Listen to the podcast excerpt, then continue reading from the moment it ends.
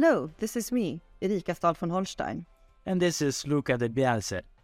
Welcome to Reimagine Talks, the podcast that challenges the way we think. Today we're here to reimagine the concept of capitalism with Rebecca Henderson. Rebecca Henderson is a university professor at Harvard. Her research explores the degree to which the private sector can play a major role in building a more sustainable economy. Her most recent book is Reimagining Capitalism in a World on Fire, which was shortlisted for, for the FT McKinsey 2020 Business Book of the Year award. Perhaps we should start with the most fundamental question What do we mean by capitalism, and why is it so important? Erika, thank you. It's a pleasure to be here. And that is a great question. Capitalism. What does it mean? It's a huge word that covers a whole variety of different kinds of social and economic arrangements. But I think at core, capitalism is the private ownership of productive assets. It means that individuals own the factories and the offices and the computers rather than the state. And to me, not all capitalism looks like this, but effective capitalism is also characterized by high levels of competition. So, for capitalism to work in a way that's going to benefit all of us, it must be that firms are actively competing with each other. So, those are the two elements. Firms and individuals own the economy, basically, and they compete like crazy with each other. Professor, what has gone wrong with capitalism and uh, why reformed capitalism could amend the problems? Well, let's start by talking about what's gone right. I know this is not at all fashionable. I teach. My students are so angry and afraid and looking at the future and going, you know, this is all capitalism's fault. We should just tear the system down. But I, I don't think that's right. So I think capitalism has historically been of enormous benefit to the human race. If you look back over the last hundred years, GDP per head has more than quintupled. That's five times as much resources available for every single human being on the planet at the same time as the population of the world has more than tripled. So what capitalism has given us is unbelievable material abundance. This process of competition, hooked up to modern science and technology, because of course that's been super important too, has really shown us how to use resources efficiently. It's fantastic at generating 28 times uh, 28 kinds of toothpaste and low priced food. If if capitalism is properly controlled. And that, to me, is the issue. So, as we look out at the major problems of our time, and let me just pick a couple, we could spend the whole time just talking about what's going wrong, but let me say climate change and environmental degradation and massive inequality. So, let's see. We appear to be about to toast the planet. Seems a little eccentric. And most of the new resources from the last 20 years is ending up in the hands of a very few people. So I say capitalism is fantastic. It's made us all rich. But right now, it's not making us all rich. It's making few people very, very rich indeed, while there's still lots of people who are struggling. So is that capitalism's fault? Or is it how we're controlling capitalism? And I'm going to argue that capitalism is the fantastic servant but a horrible master. That we have, and we, so general, here I am, privileged white person, in the West, we've developed this form of capitalism that says, just let markets rip. They don't need controlling. Let the, you know, I'm here in the US, and this is particularly part of the ideology. Just let firms do their thing. It will all work out fine in the end. It's not working out fine. And why not? Because if you let firms generate what's technically called externalities, think pollution, right? If firms are allowed to make as much money as they want, but they're not regulated in terms of how many greenhouse gases they emit, or how many chemicals they put into the river, or how they treat their workforce. And the big firms get together and they push wages down and they create these jobs, which are not really jobs. Um, that is not what I think of as the best form of capitalism. That's an uncontrolled capitalism. And if you look at what happened in, notably, Europe after World War II, we had a real balance between democracy and capitalism, a real understanding that the goal of capitalism is not to make profits. The goal is to help us generate a rich and thriving society. That's what it's about. It's about the common good.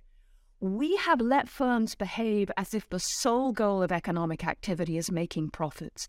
Profits are a means to an end, not an end in themselves.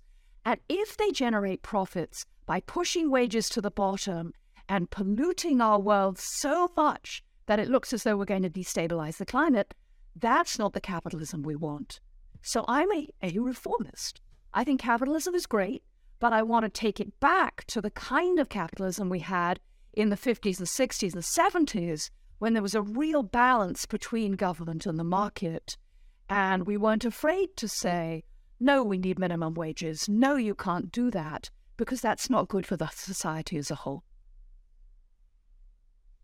In your book, Reimagining Capitalism, a word that crops up again and again is the word belief, and the fact that one of the main problems of today is that um, is the way we think, and that we have old and sometimes erroneous mental models to guide us. How do you think um, that reimagining capitalism is also about reimagining the way we think about capitalism? Oh, Erika, we need to change the way we think in so many ways. First and most obviously, we have to move away from thinking that government is a dirty word and democracy and understand how crucial democracy is and uh, and stop just being consumers. Uh, I can't speak for Europe, but here in the US, so many people have just put their heads down and said, you know, I can make money and have a great life, and the system will be fine. And the system is not fine. When a few people have most of the money, they can actively corrupt the political process. And when a lot of people feel they're losing out because the uh, economy is is uh, geared against them, they get very, very angry. And you see the movements towards political polarization and authoritarianism we're seeing. So, one of the th- ways we need to change our thinking is to realize that wait, we are the system. We have to stay engaged at an individual and at a cultural level. That's one of the things that needs to change. Secondly, I know far too many business people who mean well. They have good values, they love their children, they're great people, but they don't understand that just making profits in a world in which pollution is not charged for and there isn't proper labor legislation and the tax regime has been corrupted, in that world, making profits is not going to lead to a growing economy and a thriving world. So it's not in their best interest to keep doing this. So many business people are like, you know, and I understand. My mother was an entrepreneur. It's hard if you have to make payroll, if you have to run the firm. Now I'm asking business people to say, no, there's, there's a real crisis here. You have to think about these larger issues. It's tempting to say, like, no, please, not my job. But it is their job. It's everyone's job. And last but not least, the third thing that really has to change is we have to stop thinking that doing the right thing is going to be too expensive. And that idea is sort of deeply embedded. At the individual level, I know many business people who think that paying their people more and creating good jobs is too expensive and they can't afford it, or that moving to renewable energy or reducing the amount of energy they use by insulating the buildings or reimagining their production processes is too expensive. It's not.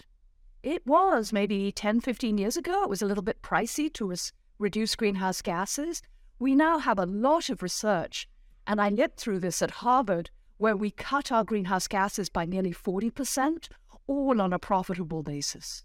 So we know that we can do much better and come out economically ahead. Um, one of my favorite examples of this is a guy called Erik Osmundsen, who agreed to become CEO of a waste business, a trash business in Norway called Norsk Gjenvinning. And uh, he found out the first month on the job, riding with the garbage trucks, that the industry was corrupt. People were just throwing the garbage into holes in the ground. And he, he was a very um, passionate person. He thought that building a circular economy using garbage as a source for raw materials was a way to really change the world. Everyone around him thought he was a little bit eccentric, to be frank. But um, the first thing he did is he said, We're not going to break the law. We're not going to throw this into holes in the ground because the law wasn't being enforced for reasons we could talk about. I'm going to do the right thing. Everyone thought, you know, he's going to lose money. He's going to be out of business. Well, it turned out if you focused on doing the right thing and generated the kind of innovation and creativity and commitment that he saw in his workforce when he decided to really build a business that would make a difference in the world, that not only could you cut costs and there was no need to cheat, but customers would come to you because they don't want to be associated with dirty behavior. That he could build a business model that gave him a very significant advantage in the market by going into recycling, being the first person to adopt that new technology, developing economies of scale. He completely revolutionized the waste business in Norway. Now his company is one of the largest uh, recycling companies in Scandinavia. And I see that kind of example again and again. Toyota showed us that treating people with dignity and respect, giving them decent wages, engaging them in their work, results in significant improvements in productivity and creativity. My colleague Zeynep Ton at MIT has shown that teaching, treating blue collar workers, people it's so tempting to treat like cogs in the machine and disposable people, which is a disaster socially and culturally, but it's not necessary. You can run businesses using what I call a high road mechanism and do perfectly well. And by the way, save the planet and the society. So, you know, that's the third kind of thing that that's a huge way of thinking that we really need to change. And and can I have just one more? Sorry, you got me going on this. So much of our history over the last 40 years has sort of created a belief that humans are just fundamentally competitive and selfish. And don't get me wrong, humans are competitive and selfish.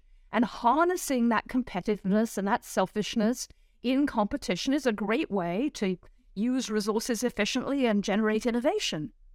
But it's not the whole of what humans are or who, or who humans are. Humans are loving and cooperative and focused on the future. If you think of us as family members, as uh, sports players, um, we are as cooperative as we are competitive. But our conversation has got so twisted by the dominance of the market that we, we need to, I think, actively regain that balance. So, not just the balance between democracy and capitalism, but also the balance between cooperation and competition. So that people in the boardroom can say, you know, it'll cost us a little in the short term, but if we cooperate with everyone else in our industry to stop deforestation, we could make a huge difference to the future of our children.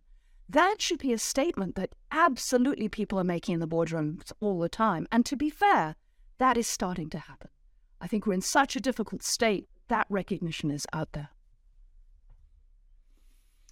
Professor, but um, this is fantastic, and the the kind of examples are very inspiring.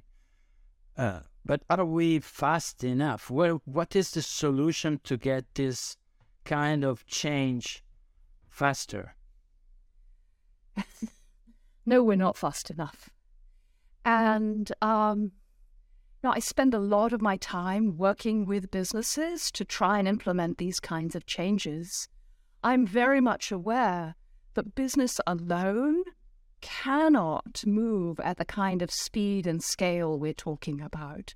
And that many business people will say, well, that's nice, Rebecca, but you know, I'm too busy It's someone else's job. So I focus on business as a part of the solution. I think it's an important part of the solution. I think having senior business leaders say climate change is real, climate change is urgent, we need to make these investments. Having senior business leaders say we've let wages get too low, that's really hurting not only the people affected, the employees, but it's hurting us. I mean, we have in the US the CEO of Walmart, the largest employer in the world after the American and Chinese armies. That still blows me away. Um, he's actively raising wages. Now, the first time he did it, his stock price dropped 20% because everyone was like, What? Why are you increasing labor costs? But he was able to show very significant increases in retention, productivity gains, who he could hire. So, mm-hmm. you know, mm-hmm. it's it's important. And I think his example is having widespread effects right across the United States. So I think business can make a big difference. But it's clearly not enough. I mean, we need a massive cultural, social, and political movement to insist that we hold firms to account, that we properly regulate greenhouse gas pollution, that we preserve the ecosystems of the world, um, you know, we're cutting down all the old growth forests. Some calculations suggest that the forests alone could take up as much as 30 to 40% of the emissions that we're emitting, that they're a huge part of the solution. And yet we're cutting them down for short term gain, leaving the locals who live by the forest basically impoverished. You know, big corporation comes in, cuts it down, leaves. We should stop that. Like now. We shouldn't be burning coal. It kills millions of people every year. And we have solutions which now are cheaper than coal. When Bill Gates said we needed clean energy cheaper than coal, everyone thought he was, you know, crazy. Now that's what we have in many regions of the world. Renewable energy is cheaper. So we have to insist on this. We need a sense of urgency from all of us. So I sometimes think about this at three levels um, personal, professional, and political. So, personally, what can you do? And I mean you. You need to start talking to your friends. Like, what's going on? What are the problems? What are the solutions? Please consider making changes in your own life, flying less, eating less meat, walking when you can. I'm talking, I suspect, mostly to Europeans for whom this is like, well, yes, of course. But in the US, we've still got to understand this. I'll put solar panels on your roof, insulate your house. You may think, well, these are just tiny things. But we know from the social psychology that people are hugely influenced by those around them. So if you start acting, you'll be amazed at the kind of effects you have on the people around you. So take personal action. And if this all sounds too much, just get informed. Talk to your kids. What, what's going on? What are the facts? The facts are scarier than you would believe possible. Climate change, in particular, is moving much faster than anyone expected. And we have the technology and the resources to address it. Let's get moving. So that's a personal. And then professional. Where do you work? Is your firm or organization already committed to helping address the climate environmental crises? As I told you, at Harvard, we were able to cut our energy use by 40% and still do that on a positive basis without you know, spending any extra money. It takes time, it takes attention, it takes imagination, but it's eminently possible. If you work for a steel company or a cement company, you know, that's a huge effect on the world. What can you do? Find a firm that shares your values, push them hard. You know, we often think it's the CEOs or the leaders who drive the change. I'm not a politician, and I'm not a CEO. But I've spoken to lots of CEOs that their primary impetus for change is the people who work for them or the people who buy from them insisted that they change. I knew one CEO who called me up and said, You know, Rebecca, you, you know, I think all the sustainability stuff is bullshit. And uh, and I said, Yeah, I know that, Fred, not his real name. I, I know that's how you feel. And he said, But everyone I'm trying to hire thinks it's really important. Would you come and talk to us about it? And now his company is completely values based and he can hire anyone he wants and he's more profitable and growing fast. So make a fuss where you work, in, of course, an appropriate, careful way. Uh, think about how your company can make money, markets they can serve, consumers who might care. So much change is driven by people at the bottom. At the bottom, I think of myself as the bottom, and these few people at the top. We are so important. What I, I talk about, we need an avalanche of change. And avalanches are driven by pebbles. That's what starts an avalanche. You need a lot of pebbles. We all need to be pebbles. Nobody knows which pebble triggers the avalanche. But some research suggests you get 20, 25% of a society really committed and it shifts. It doesn't have to be all of us, just that critical mass really engaged. And last but not least, get, get political. We need political solutions. I could get more technical. I have a TED talk on why we need a price for carbon why it's absolutely morally unacceptable that people can throw greenhouse gases out the window for free. Um, there are all kinds of ways to control emission, but we need a sensible, well designed regulatory regime. We need tight partnerships between uh, the private sector and the public sector to address these issues, working together. We need cooperation between firms. Uh, that means, you know, really making sure that those aren't anti competitive, that they're in the interests of citizens, not just the firms. There's so much that needs to be done politically. So get engaged. I have a friend who started a small group called Mothers Out Front because she thought mothers were amongst the people who cared most about the long term future of our society. And what she discovered is that 20 mothers showing up in the office of a politician week after week, and then at the hearings, and then at the counter hearings, 20 people makes a huge difference because we become a society where people aren't really engaged. And that, those kinds of visible, I care, and here are my 19 friends. Oh, you want 50? You want 100? We can do that too. So, personal, professional, political. Business can't do it on its own. It's a huge part of the puzzle. Will this happen in time, Luca? I have no idea. But I'm hopeful. Humans are immensely inventive.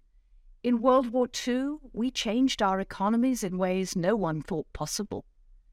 Um, I understand that the terrible war in Ukraine has triggered a massive move to renewables far faster than the experts thought was likely. We can do this. Humans have the skills.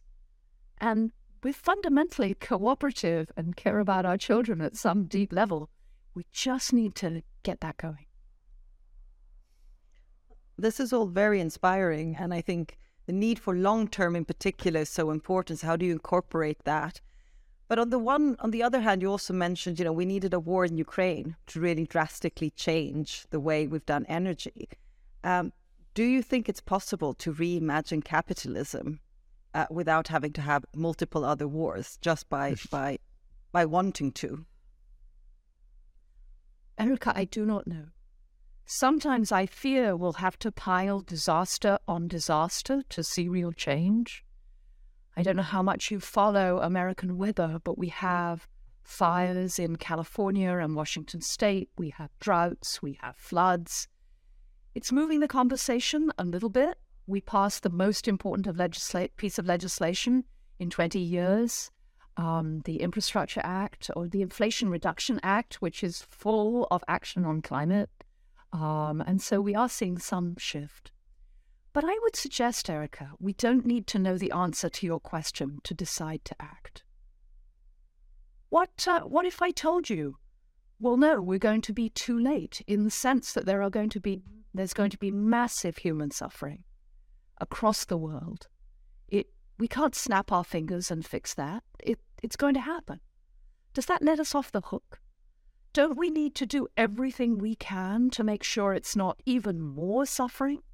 To build a society that's more resilient and more focused on the common good? That wants to include everyone in the economy? And remember, I think we can make money as we do this.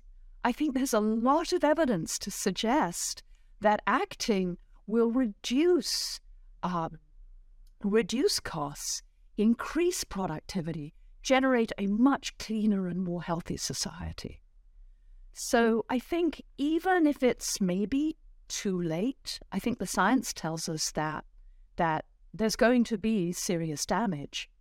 It's not too late. We could go completely over the edge into what's called hothouse Earth, where pretty much Earth becomes Venus. That's a really bad idea. And the spectrum between that, we don't want to even start moving down it.